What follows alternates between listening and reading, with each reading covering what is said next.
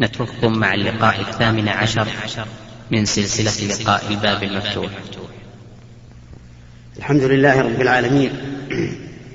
وأصلي وأسلم على نبينا محمد خاتم النبيين وإمام المتقين وعلى آله وأصحابه ومن تبعهم بإحسان إلى يوم الدين. أما بعد فهذا هو اللقاء الأول من شهر رجب اليوم السابع منه. عام ثلاثة عشر وأربعمائة وألف. نسأل الله تعالى أن يجعله لقاء نافعا. يصادف هذا اليوم بل هذا اليوم وما قبله بيومين أو ثلاثة أياما باردة شديدة البرودة وذلك خير للإنسان والنبات.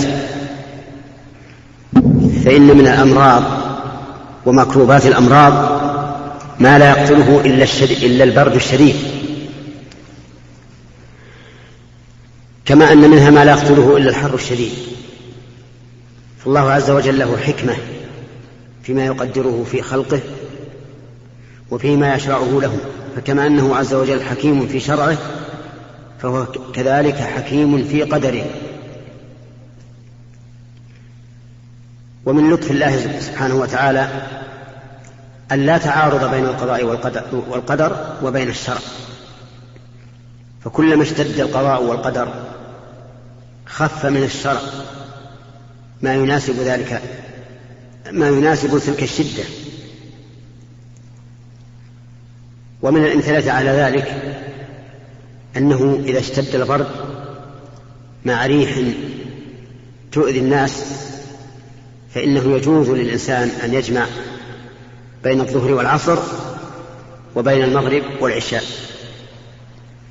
لما ثبت في صحيح مسلم عن عبد الله بن عباس رضي الله عنهما أن النبي صلى أن النبي صلى الله عليه وآله وسلم جمع في المدينة من غير خوف ولا مطر. قالوا لابن عباس ما أراد إلى ذلك؟ قال أراد أن لا يحرج أمته. يعني أن لا يجعلها في حرج. وهذا يدل على أن الحكمة من مشروعية الجمع إزالة المشقة عن المسلمين.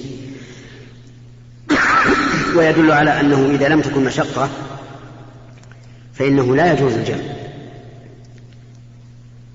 والمشقة في البرد إنما تكون إذا, ما إذا كان معه هواء. ريح باردة. أما إذا لم يكن معه هواء فإن الإنسان يتقي البرد بكثرة الملابس ولا ولا يتأذى به. ولهذا لو سألنا سائل هل يجوز الجمع بمجرد شدة البرد؟ لقلنا لا. لا يجوز إلا بشرط أن يكون مصحوبا بريح باردة تؤذي الناس. أو إذا كان مصحوبا بنزول الثلج. فإن الثلج إذا كان ينزل يؤذي بلا شك فحينئذ يجوز الجمع. أما مجرد البرد فليس بعذر يبيح الجمع. فمن جمع بين الصلاتين لغير عذر شرعي فإنه آثم. وصلاته التي جمعها إلى ما قبلها غير صحيحة. وغير معتد بها بل عليه أن يعيدها. وإذا كان جمع تأخير كانت صلاته الأولى صلاة في غير وقتها وهو آثم بذلك. هذه مسألة أحببت أن أنبه عليها لأن بعض الناس ذكروا لي أنهم جمعوا قبل ليلتين من أجل البرد بدون أن يكون هناك هواء يؤذي الناس. وهذا لا يحل لهم ثم نعود إلى ما اعتدناه من افتتاح هذه الجلسة بل هذا اللقاء بآيات من كتاب الله. اخترنا أن تكون آية الجزء الأخير من القرآن لكثرة تردده على المسلمين في صلاتهم. وقد أنهينا بحمد الله وتوفيقه سورتين سورة عم وسورة النازعات. والآن نبدأ بالسورة الثالثة. عبس وتولى أن جاءه الأعمى. عبس وتولى أن جاءه الأعمى. هذا العابس والمتولي هو رسول الله صلى الله عليه وآله وسلم. ومعنى عبس أي كلح في وجهه. يعني استنكر الشيء في وجهه. ومعنى تولى أعرض والمراد بالأعمى في قوله أن جاءه الأعمى عبد الله بن عمرو ابن أم مكتوم رضي الله عنه. فإنه جاء إلى النبي صلى الله عليه وآله وسلم قبل الهجرة وهو في مكة. وكان عنده قوم من عظماء قريش. يطمع النبي صلى الله عليه وآله وسلم في إسلامهم ومن المعلوم أن العظماء والأشراف إذا أسلموا كان ذلك سببا لإسلام من تحتهم. وكان طمع النبي صلى الله عليه وآله وسلم فيهم شديدا. فجاء هذا الأعمى يسأل النبي صلى الله عليه وآله وسلم وذكروا أنه كان يقول علمني مما علمك الله ويستقرئ النبي صلى الله عليه وآله وسلم. فكان النبي عليه الصلاة والسلام يعرض عنه وعبس في وجهه رجاء وطمعا في إسلام هؤلاء العظماء وكأنه خاف أن هؤلاء العظماء الشياطين يزدرون النبي صلى الله عليه وآله وسلم إذا وجه وجهه لهذا الرجل الأعمى. هنا هنا عندك السؤال. كأنه خاف أن يزدروا النبي صلى الله عليه وآله وسلم إذا أقبل على مثل هذا الرجل الأعمى وأعرض عن هؤلاء العظماء. فكان النبي عليه الصلاة والسلام في عبوسه وتوليه يلاحظ هذين الأمرين. الأمر الأول الرجاء في إسلام هؤلاء العظماء والأمر الثاني أن لا يزدر النبي صلى الله عليه وآله وسلم في كونه يلتفت إلى هذا الرجل الأعمى الذي هو محتقر عندهم. ولا شك أن هذا اجتهاد من رسول الله صلى الله عليه وآله وسلم وليس احتقارا لابن أم مكتوم لأن نعلم أن النبي صلى الله عليه وسلم لا يهمه إلا أن تنتشر دعوته الحق بين عباد الله وأن الناس عنده سواء. بل من كان أشد إقبالا على الإسلام فهو أحب إليه. هذا ما نعتقده في رسول الله صلى الله عليه وآله وسلم. قال الله تعالى وما يدريك. أي أي شيء يعلمك أن يتزكى هذا الرجل ويقوى إيمانه لعله أي لعل ابن أم مكتوم يزكى أي يتطهر من الذنوب والأخلاق التي لا تليق بأمثاله فإذا كان هذا هو المرجو منه فإذا كان هذا هو المرجو منه فإنه أحق أن يلتفت إليه. أو يذكر فتنفعه الذكرى يعني وما ذيك لعله يذكر أي يتعظ. فتنفعه فتنفعه الموعظة. فإنه عليه رضي الله عنه فإنه رضي الله عنه أرجى من هؤلاء أن يتعظ ويتذكر. ثم قال أما من استغنى فأنت له تصدع وما عليك أن لا يزكى. أما من استغنى يعني استغنى بماله لكثرته استغنى بجاهه لقوته. فهذا فأنت له تصدع أي تتعرض وتطلب إقباله عليك وتقبل عليه. وما عليك ألا يزكى يعني ليس ليس عليك شيء إذا لم يتزكى هذا المستغني لأنه ليس عليك إلا البلاغ. فتجدون أيها الإخوة أن الله سبحانه وتعالى بين أن ابن أم مكتوم رضي الله عنه أقرب إلى التزكي من هؤلاء العظماء. قال وما يدريك لعله يزكى. وأن هؤلاء إذا لم يتزكوا مع إقبال الرسول عليه الصلاة والسلام عليهم فإنه ليس عليهم منهم شيء. وما عليك أن وما عليك أن لا يزكى يعني ليس عليك شيء إذا لم يتزكى لأن إثمه عليه وليس عليك إلا البلاغ. ثم قال تعالى وأما من جاءك يسعى وهو يخشى فأنت عنه تلهى. هذا مقابل قوله أما من استغنى فأنت له تصدع وأما من جاءك يسعى أي يستعجل من أجل انتهاز الفرصة إلى حضور مجلس النبي صلى الله عليه وآله وسلم وهو يخشى أن يخاف الله عز وجل بقلبه فأنت عنه تلهى أي تتلهى عنه وتتغافل لماذا؟ لأنه انشغل برؤساء القوم لعلهم يهتدون.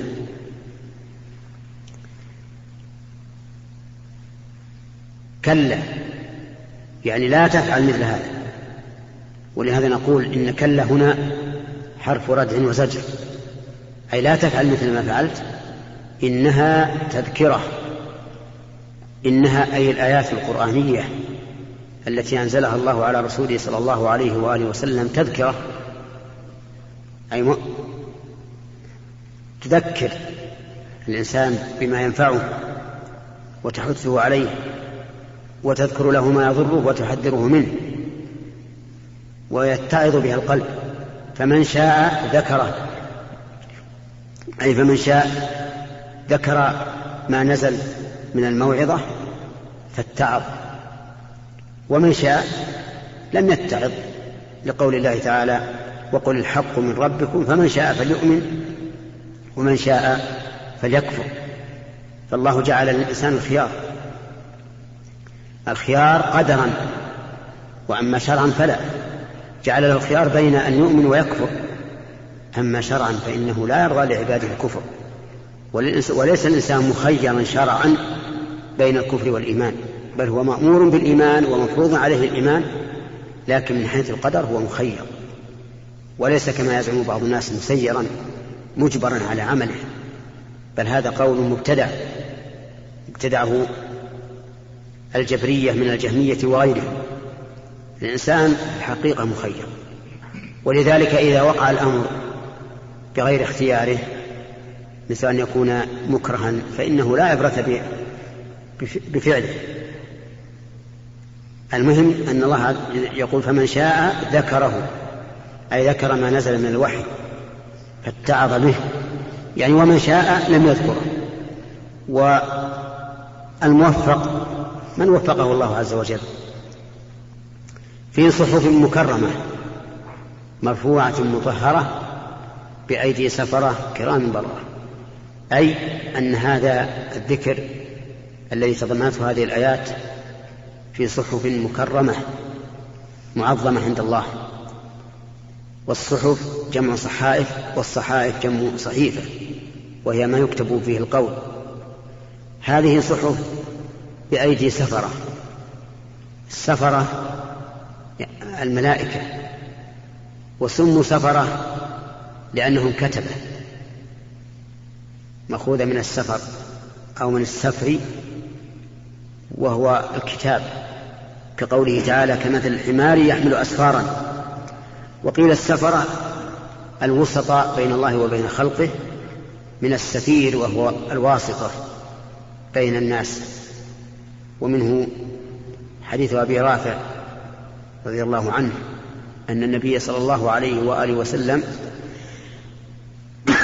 تزوج ميمونة وقبل أن يحرم قال وكنت السفير بينهما أي الواسطة.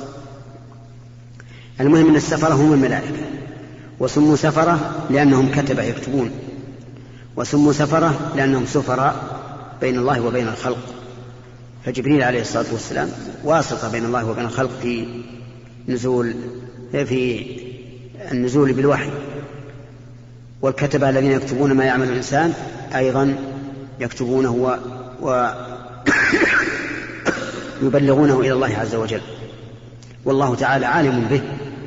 حين كتابته وقبل كتابته بأيدي سفرة كرام بررة كرام في أخلاقهم كرام في خلقتهم أيضا لأنهم على أحسن خلقة وعلى أحسن خلق. ولهذا وصف الله الملائكة بأنهم كرام كاتبون يعلمون ما تفعلون وأنهم عليهم الصلاة والسلام. لا لا يستكبرون عن عبادة الله ولا يستحسرون يسبحون الليل والنهار لا يفترون. هذه الآيات كما سمعتم فيها تأديب من الله عز وجل للخلق. أن لا يكون همهم هما شخصيا بل يكون همهم هما معنويا. وأن لا يفضلوا في الدعوة إلى الله شريفا لشرفه ولا عظيما لعظمته ولا قريبا لقربه بل يكون الناس عندهم سواء في الدعوة إلى الله. الفقير والغني الكبير والصغير القريب والبعيد. وفيها أيضا تلطف الله عز وجل بمخاطبة النبي صلى الله عليه وآله وسلم. فقال في أولها عبس وتولى أن جاءه الأعمى ثلاث آيات لم يخاطب الله فيها النبي صلى الله عليه وآله وسلم. لأنها توبيخ شديد. فكان فلو وجهت إلى الرسول بالخطاب لكان فيه ما فيه. لكن جاءت بالغيبة عبسة وإلا لكان مقتضى الحال أن يقول عبست وتوليت أن جاءك الأعمى وما يدريك لعله يزكى لكنه قال عبس وتولى فجعل الحكم للغائب. كراهية أن يخاطب النبي صلى الله عليه وآله وسلم بهذه الكلمات الغليظة الشديدة. ولأجل أن لا يقع في مثل ذلك من يقع من هذه الأمة. والله سبحانه وتعالى وصف كتابه العزيز بأنه بلسان عربي مبين وهذا من بيانه. وفي الآيات أيضا دليل على جواز لقب الإنسان بوصفه مثل الأعمى والأعرج والأعمش. وقد كان العلماء يفعلون هذا. فما أكثر ما يرد عليكم الأعرج عن أبي هريرة الأعمش بن مسعود وهكذا. قال أهل العلم واللقب بالعيب إذا كان المقصود به تعيين الشخص فلا بأس به. وأما إذا كان المقصود به تعيير الشخص فإنه حرام لأن الأول إذا كان المقصود به تبيين الشخص تدعو الحاجة إليه. والثاني إذا كان المقصود به التعيير فإنه لا يقصد به التبيين وإنما يقصد به الشماتة. وقد جاء في الأثر لا تظهر الشماتة في أخيك فيعافيه الله ويبتليك. نسأل الله لنا ولكم الاستقامة. والسلامة في الدنيا والآخرة. وإلى هنا ينتهي بنا القول على ما يسر الله من آيات السورة الكريمة ونرجو الله سبحانه وتعالى أن يجعلنا أن يجعل ذلك نافعا لنا ولكم. والآن إلى الأسئلة وتكون بالترتيب وقد جرت العادة أن لا يزيد الإنسان على سؤال واحد. لئلا نحرم البقية. وإن كان في الحقيقة أن السؤال الواحد هو للجميع لأنكم لأن كل واحد ينتفع به. نعم. السلام عليكم ورحمة الله وبركاته. السلام ورحمة الله وبركاته. ما يشترط في سجود التلاوة يا شيخ عفى الله عنك للإمام في في الصلاة الغير جهرية وما يشترط في سجود التلاوة للمفرد في الصلاة الجهرية وما يشترط في سجود التلاوة للذي راكب سيارة أو ماشي في طريق أو من قبل هذا. هذا وجزاك الله خيرا. سجود التلاوة هو السجود, هو السجود الذي سببه تلاوة القرآن. وسجلات القرآن معلومة والحمد لله. مشار إليها في المصاحف. فإذا مر إنسان بآية سجدة فإنه يسن له أن يسجد. اتباعا لرسول الله صلى الله عليه وآله وسلم ولخلفائه الراشدين. وفي الصحيح أن أمير المؤمنين عمر بن الخطاب رضي الله عنه كان يخطب الناس يوم الجمعة على المنبر. فمر بآية السجدة التي في سورة النحل فنزل وسجد وسجد الناس معه. وفي الجمعة الأخرى قرأها فمر بآية السجدة فلم يسجد. وقال إن الله لم يفرض علينا السجود إلا أن نشاء. فسجود التلاوة سنة. متى مر الإنسان في آية سجدة في أي وقت من ليل أو نهار فإنه يسجد. ولكنه لا يكبر إذا سجد. ولا ولكنه يكبر إذا سجد ولا يكبر إذا رفع ولا يسلم. لأن ذلك لم يرد عن النبي صلى الله عليه وآله وسلم. بل حتى التكبير إذا سجد فيه نظر. ولهذا قال شيخ الإسلام رحمه الله أنه لا يكبر للسجود ولا للرفع من السجود ولا يسلم. لكن ينبغي أن يكبر للسجود. لحديث ورد في ذلك يكبر للسجود لا للقيام من السجود. ما لم يكن في صلاة فإن كان في صلاة فليكبر إذا سجد وإذا رفع أما سؤال الأخ عن قراءة الإمام سجدة آية السجدة في الصلاة السرية فقد قال العلماء لا ينبغي للإمام أن يقرأ بآية سجدة في الصلاة السرية لأنه بين أمرين إما أن يسجد فيشوش على المأمومين لا سيما إذا كان المسجد واسعا والمأمومون كثيرين فإنه سيشوش على من وراءهم أو أن لا يسجد فيكون قد ترك مسنونا فالأفضل للإمام ألا يقرأ آية سجدة. لكن لو قرأ فلا بأس. إلا أنه في هذه الحال ينبغي أن يشعر المأمومين بأن بأن هذا سجود وليس بركوع. بأن يرفع صوته في بآية السجدة حتى يعرف الناس أنه ساجد لا راكع. وأما قراءة المنفرد لها الذي يصلي منفردا فإنه يسجد سواء في صلاة سرية أو في صلاة جهرية. وأما الذي يقرأها في السيارة يقرأ آية سجدة في السيارة فإنه يسجد أيضا بالإيمان ما لم يكن سائق السيارة. فإن كان سائق السيارة فلا يسجد لأنه إذا سجد انشغل. عن ملاحظة السير وألقى بنفسه التهلكة.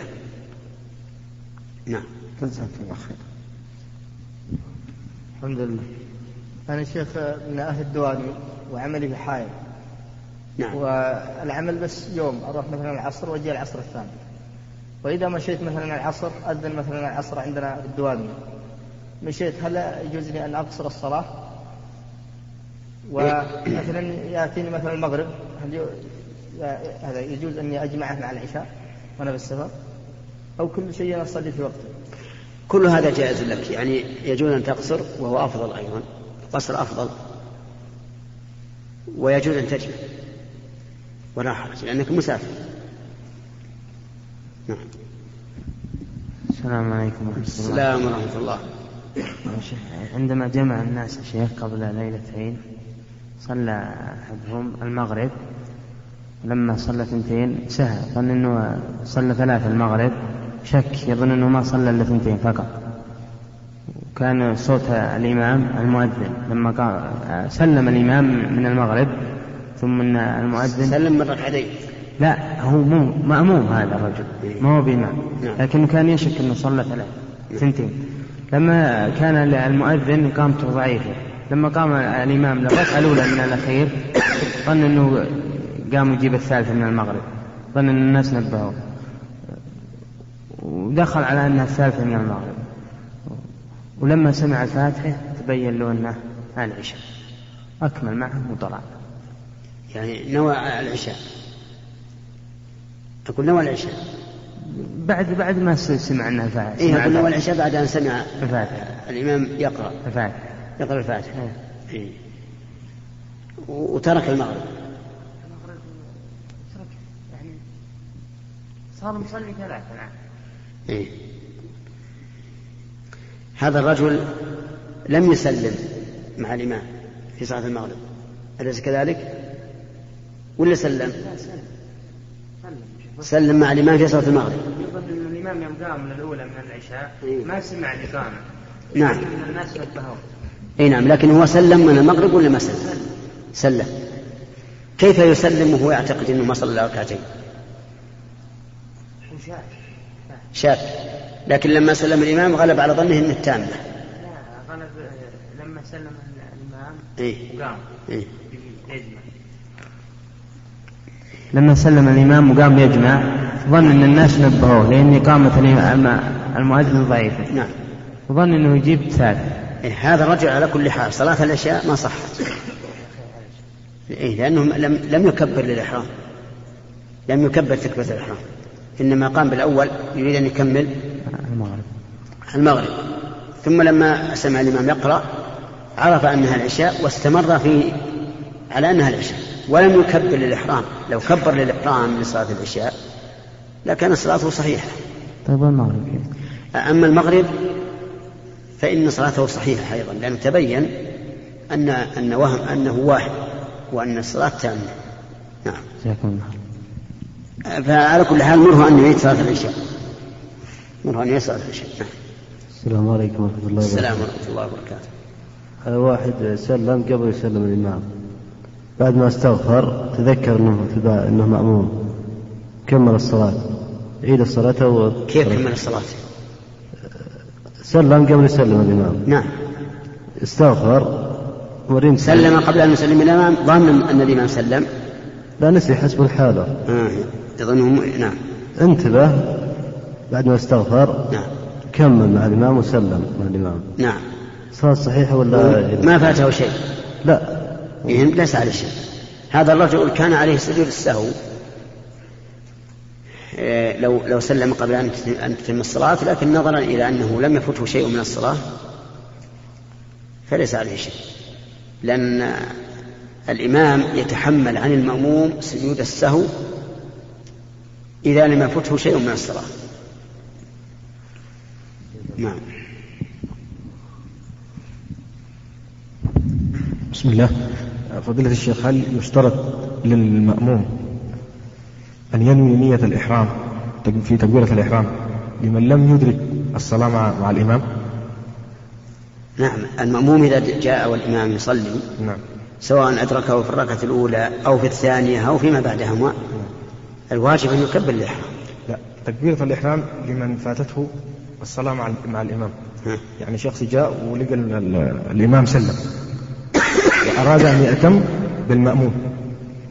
يعني فيه مأموم يقضي صلاته ن- مأموم مسبوق. وسلم الإمام. نعم. وقام يقضي. قام يقضي. والآخر لم يدرك الصلاة مع مع ال- مع الجماعة. نعم. وأراد أن يأتم بهذا المأموم. أي نعم. فهل يعني يشترط النية ل- لائتمامه ل- للمأموم؟ هل يشترط للذي يقضي المسبوق؟ نعم. أن ينوي الإمامة؟ ينوي الإمامة لمن فاتته نعم، الصلاة. نعم. نعم. أولا هذه هذا الفعل ليس بمطلوب ولا مشروع أنك تأتي وتجد إنسان يقضي ما فاته من الصلاة فتدخل معه على أنك مأموم وهو إمام هذا غير مشروع وقد اختلف العلماء في جوازه فمنهم من قال إنه جائز ومنهم من قال إنه غير جائز. عرفت؟ نعم. لكن الصحيح أنه جائز لكنه لا ينبغي. إنما إذا دخل مع هذا المأموم فإن نوى المأموم أنه إمام له. نعم. صح صلاته صلاة المسبوق وصلاة الذي دخل أخيرا. وإن لم ينوي أنه الإمام فالمشهور من مذهب الإمام أحمد أن صلاة المسبوق هذه أن صلاة الداخل الذي دخل مع المسبوق غير صحيحة. لأنه نوى الائتمام بمن ليس بإمام له. فتبطل صلاته. وعلى هذا تلزمه الإعادة. والقول الثاني في المسألة أنه يصح الائتمام بمن لا ينوي الإمامة بك. وبناء على هذا القول تصح صلاة المأموم نعم. لكن لاحظ أن من الأصل أن هذا أمر ليس بالمشروع. ولا نأمر الإنسان بأن يفعل إذا جاء ووجد شخصا يقضي أن نقول ادخل معه. لا نأمره بهذا. شيخ أقصر الدعاء في سجود التلاوة. تعداك بسم الله الرحمن الرحيم. فضيلة الشيخ حفظكم الله. الرسول صلى الله عليه وسلم جمع مثل ما ذكرت. جزاك الله خير. بغير من, من غير سفر خوف ولا مطر. وخوف ولا, ولا مطر. نعم. هذا يدل على عظم على عظم صلاة الجماعة وعدم العذر فيها. نعم. الجمع بين الصلاتين للعذر عذر المطر أو نحوه يدل على أهمية صلاة الجماعة. أهمية صلاة الجماعة.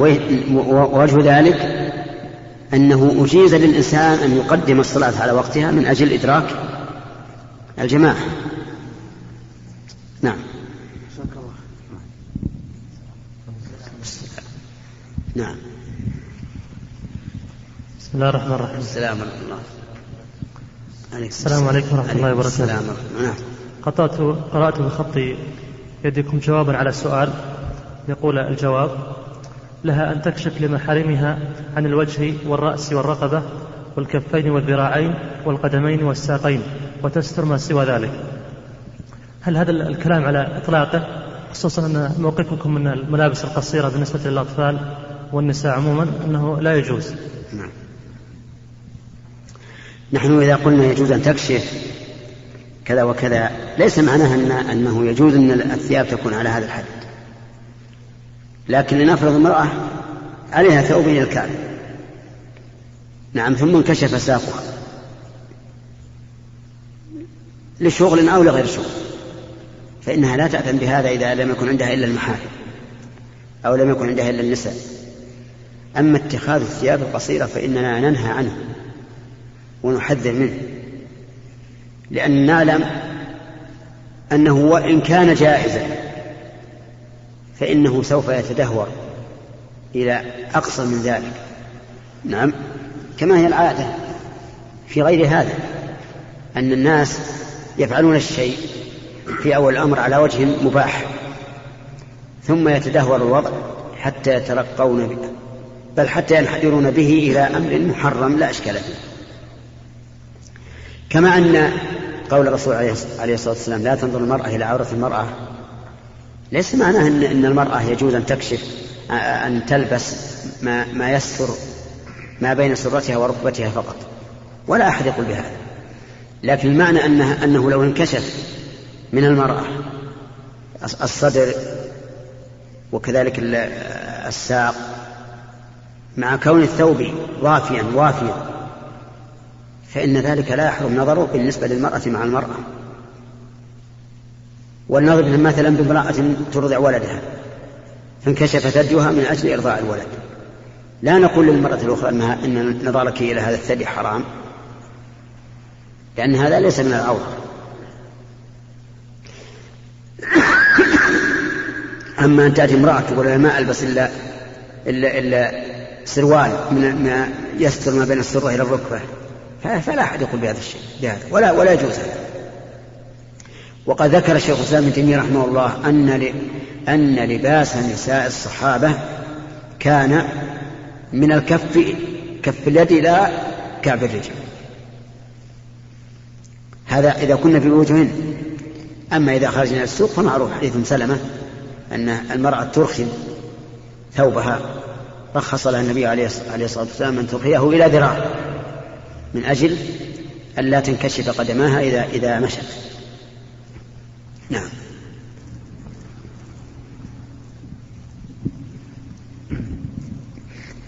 فضيلة الشيخ رجل استخدم عاملا ليعمل عنده في الرعي. فهذا الرجل أو الكفيل آه، استقل العمل يعني رأى العمل آه، المنوط بهذا العامل أنه قليل. فشغله في أشغال كثيرة. يعني منها أنه يتقاول يعني مع بعض أهل الاستراحات أن ينظف لهم الاستراحات أو بعض المساجد يقوم بفرش المساجد تنظيف المساجد بمقابل راتب. فهو يعني أول ما استخدم هذا العامل تفاوض معه في الراتب بمقابل مثلا 600 ريال. وفي نهاية الشهر بعمل هذا العامل يعني في المساجد وبعض الاستراحات ويعني مثلا عمل طارئ مثلا إدخال رمل أو غيره يعني يكون في نهاية الشهر يحصل ما يقارب ألف ريال. ثم يأخذ 600 ريال من هذا الألف ويعطيها العامل ويأخذ 400 ريال ويضعها في جيبه. مع أن هذا العامل يقوم بالعمل عنده عنده زيادة على على باقي الأعمال اللي يقوم به بها. ويقول أنه راضي. يعني سأله فيقول أنه راضي. ويعني إن الآن يعني إن هذا عامل فضيله الشيخ يأخذ الراتب من من كده. هو وكذلك يأخذ كفيله آه، آه، ما زاد على راتبه. فما حكم هذا الفعل يا فضيله الشيخ؟ ما دام العامل راضيا بذلك من غير إكراه فلا حرج. حتى لو قال العامل أنا أعمل عندك مجانا. من غير إكراه فلا حرج في هذا. لكن كان إن كان بإكراه بأن قال له إما أن تشتغل هذا الشغل الزائد على ما تم عليه العقد وإلا سفرتك فهذا لا يجوز. بل الواجب عليه أن يقتصر على ما اتفقوا عليه من قبل. عرفت؟ نعم. نعم. طيب فضيلة الشيخ بالنسبة للزيادة على الراتب يعني ما في مانع أن أن أن, أن الزيادة تكون للكثير.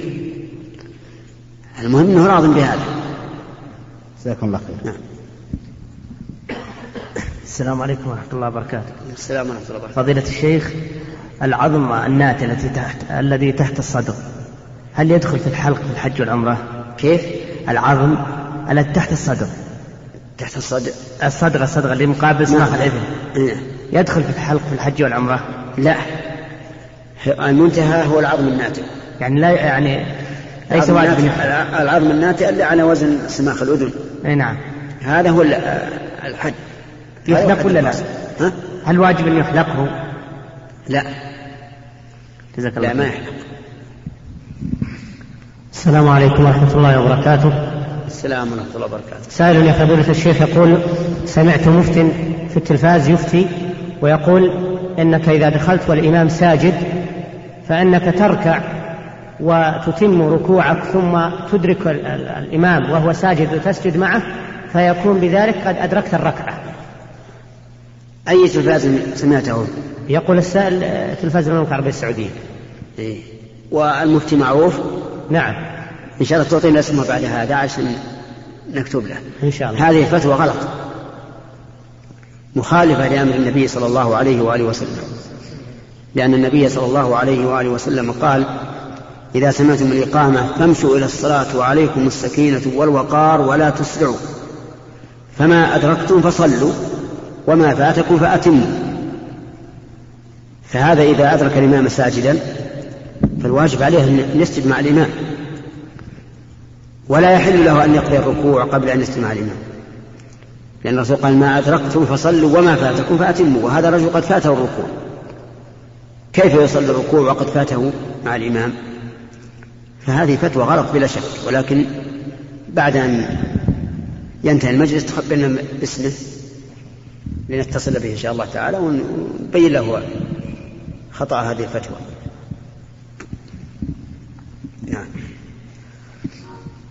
يا شيخ ما حكم من يقول إن أهل نجد ليسوا على التوحيد؟ أهل نجد ليسوا على التوحيد. نعم. حكم هذا أن نقول له بين لنا ما هو التوحيد. وبين لنا هل أنت تعرف ما هم عليه أهل نجد؟ فما هو التوحيد الذي يريد أن ينفيه عن أهل نجد هل سألته؟ لا. اسأل. نسمع ناس كثيرين يقولون بذلك. والله ما أنا ما سمعت. أنا لم أسمع بهذا لكن مع ذلك إذا سمعت من يقول هذا قل تعال أخبرني ما هو التوحيد. فإذا أخبرك ما هو التوحيد قل هل تعلم الآن أن أهل نجد على هذا أو لا؟ ونقول إذا أخبرك بالتوحيد ينظر هل هذا توحيد أو غير توحيد لأنه قد يخطئ في معنى التوحيد. فإذا فسره لنا بالمعنى الصحيح قلنا له وهل تعلم أن أهل نجد على هذا أو ليسوا على هذا عرفت وهذا وهذا أول مرة أسمع مثل هذا الكلام أسمعتم أنتم بهذا؟ أسمع. نعم يا خالف إحنا نقول فسر التوحيد ولا قلنا فسر التوحيد قبل.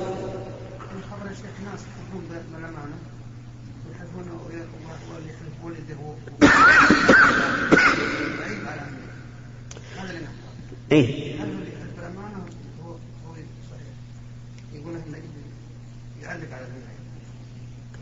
الحلف بالأمانة هذا نوع من الشرك. فإذا كان أهل, أهل نجد لا يحلفون بالأمانة هذا دليل على كمال توحيده. نعم نعم. نعم. نعم. المهم أننا نسأل أولا. ما هو التوحيد عندك؟ ثم هل تعرف أن أهل على هذا أو ليس على هذا؟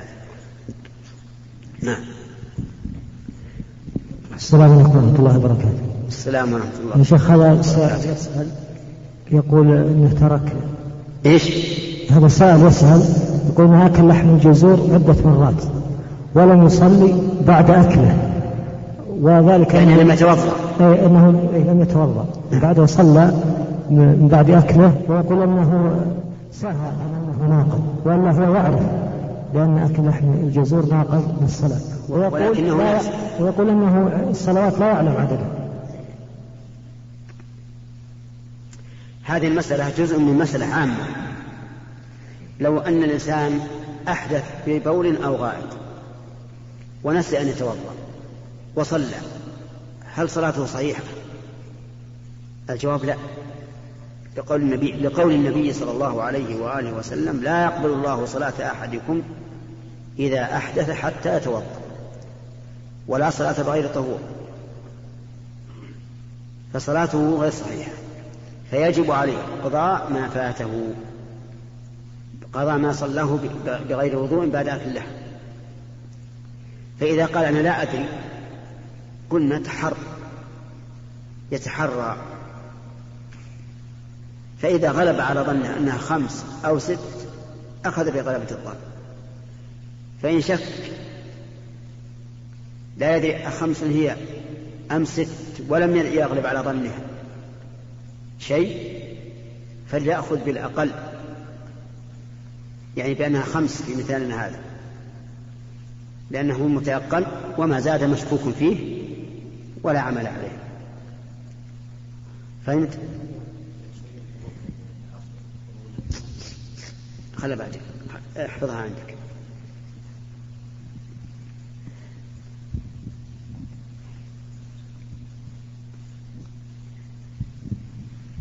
نعم. بسم الله الرحمن الرحيم. السلام عليكم ورحمة الله وبركاته. السلام ورحمة الله وبركاته. ما حكم من يرى من رأى صائما يفطر ويفطر وهو ناسي وأن يخبره وهو أنه صائم؟ رأى صائما وهو يفطر وهو ناسي مثلا. وأخبره أنه صائم. هل يخبره ويتركه يفطر وبعد أن يفطر يخبره.